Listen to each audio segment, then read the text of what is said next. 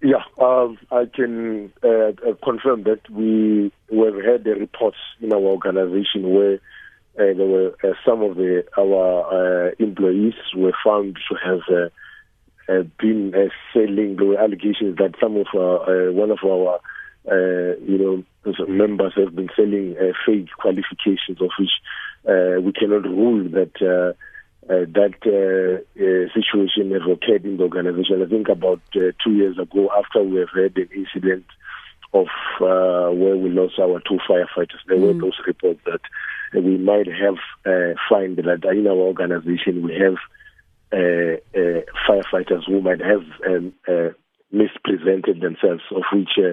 as an organization, we we took that matter upon ourselves to make sure that all our firefighters are meet the required standards which are required uh, all over the world, not only in South Africa. Now, you have been quoted as saying even the age of some of the firefighters is problematic, that some or most of them don't even spend time, you know, on the road or at scenes of fires, but rather at workshops. Is that an accurate yes. description? Yeah, the the the, so the, the our vehicles. Yes, we, we I think we as an organization we have acknowledged that uh, we we took a longer period of time without replacing our vehicles. Okay, uh, we'll get to the vehicles, vehicles, in just a moment, Mr. Mulaudzi. I just want yes. to talk about the age first. I am getting to the vehicles. The of, of the firefighters. You've been quoted as saying a lot of them are old and they spend time in workshops instead of uh, doing practical work.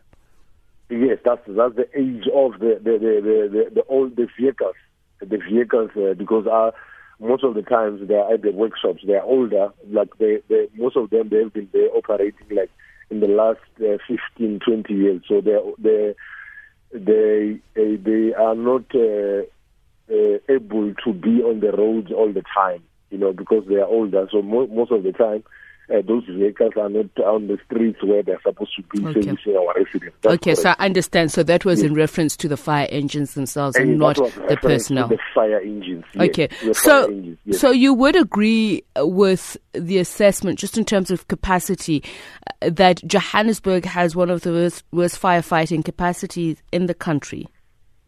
Yeah, in terms of the uh, uh fire uh, fighting vehicles. Mm. Yes, at this stage, we do have a shortage. I think we uh, we haven't shied away to on the fact that we do have a shortage of uh, vehicles. Uh, however, we are doing something about it. I think in the last uh, uh, four months or so, we have already uh, replaced about uh, five uh, new fire engines uh, with the new ones, and also two have uh, also uh, added other two uh, refurbished uh, fire engines.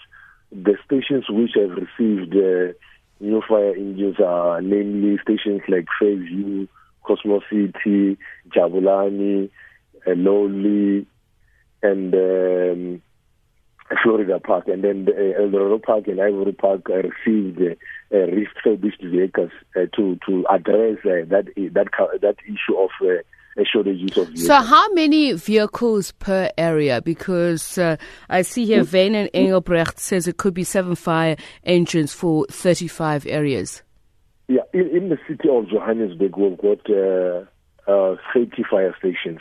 At this stage, we're operating almost half of that. So we're operating about uh, 15 uh, vehicles on uh, on a day and a night. Hmm, okay. And those uh, uh, those vehicles are placed according to the district. So the 30 fire stations are divided into six six uh, districts. So each and every district will have between three and four vehicles at this stage. Or in total, we're running about uh, 15 vehicles. Okay. Now, just uh, um, a, a, final two questions on what happened. I know that you are still uh, probing the incident itself, but did the firefighters have radios? Yes, you're talking about the communication tool, the radios which they're supposed to use. Yes. Uh, to communicate on the fire ground. Yes, uh, they do have uh, radios. They do have uh, the proper PPE, which is uh, the uh, proper protective clothing which they're supposed to wear when they enter the building.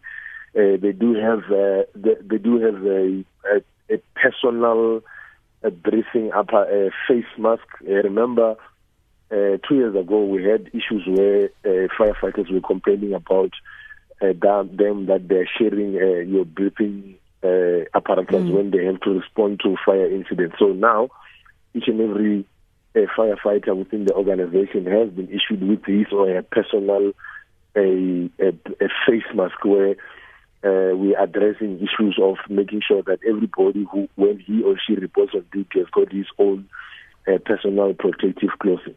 So I would say at this stage, each and every uh, firefighter, uh, he or uh, he or, or, she has got his own uh, PPE, which he or she is required when every time when he or she responds. Okay. uh, Just as a final question, Mr. Mulaudzi, to your knowledge, yes. was there a distress yes. call and did the firefighters enter there with a charge line? Which uh, on which incident? On uh, on this particular incident. On the one which occurred uh, two years ago, or on the one which this one which occurred now, yesterday the, the one which occurred yesterday. Yes. Was there a distress what, what? call and did the firefighters make use of a charge line of water? And on, on, on that uh, uh, information right now, we don't have uh, that information. Uh, we it will form part of uh, the, our investigation as to as to what uh, happened on the incident which we're talking about now. All right, thank you so much for your time and sharing with us uh, what you know. Spokesperson for City of Johannesburg Emergency Services, Robert Mulaudzi.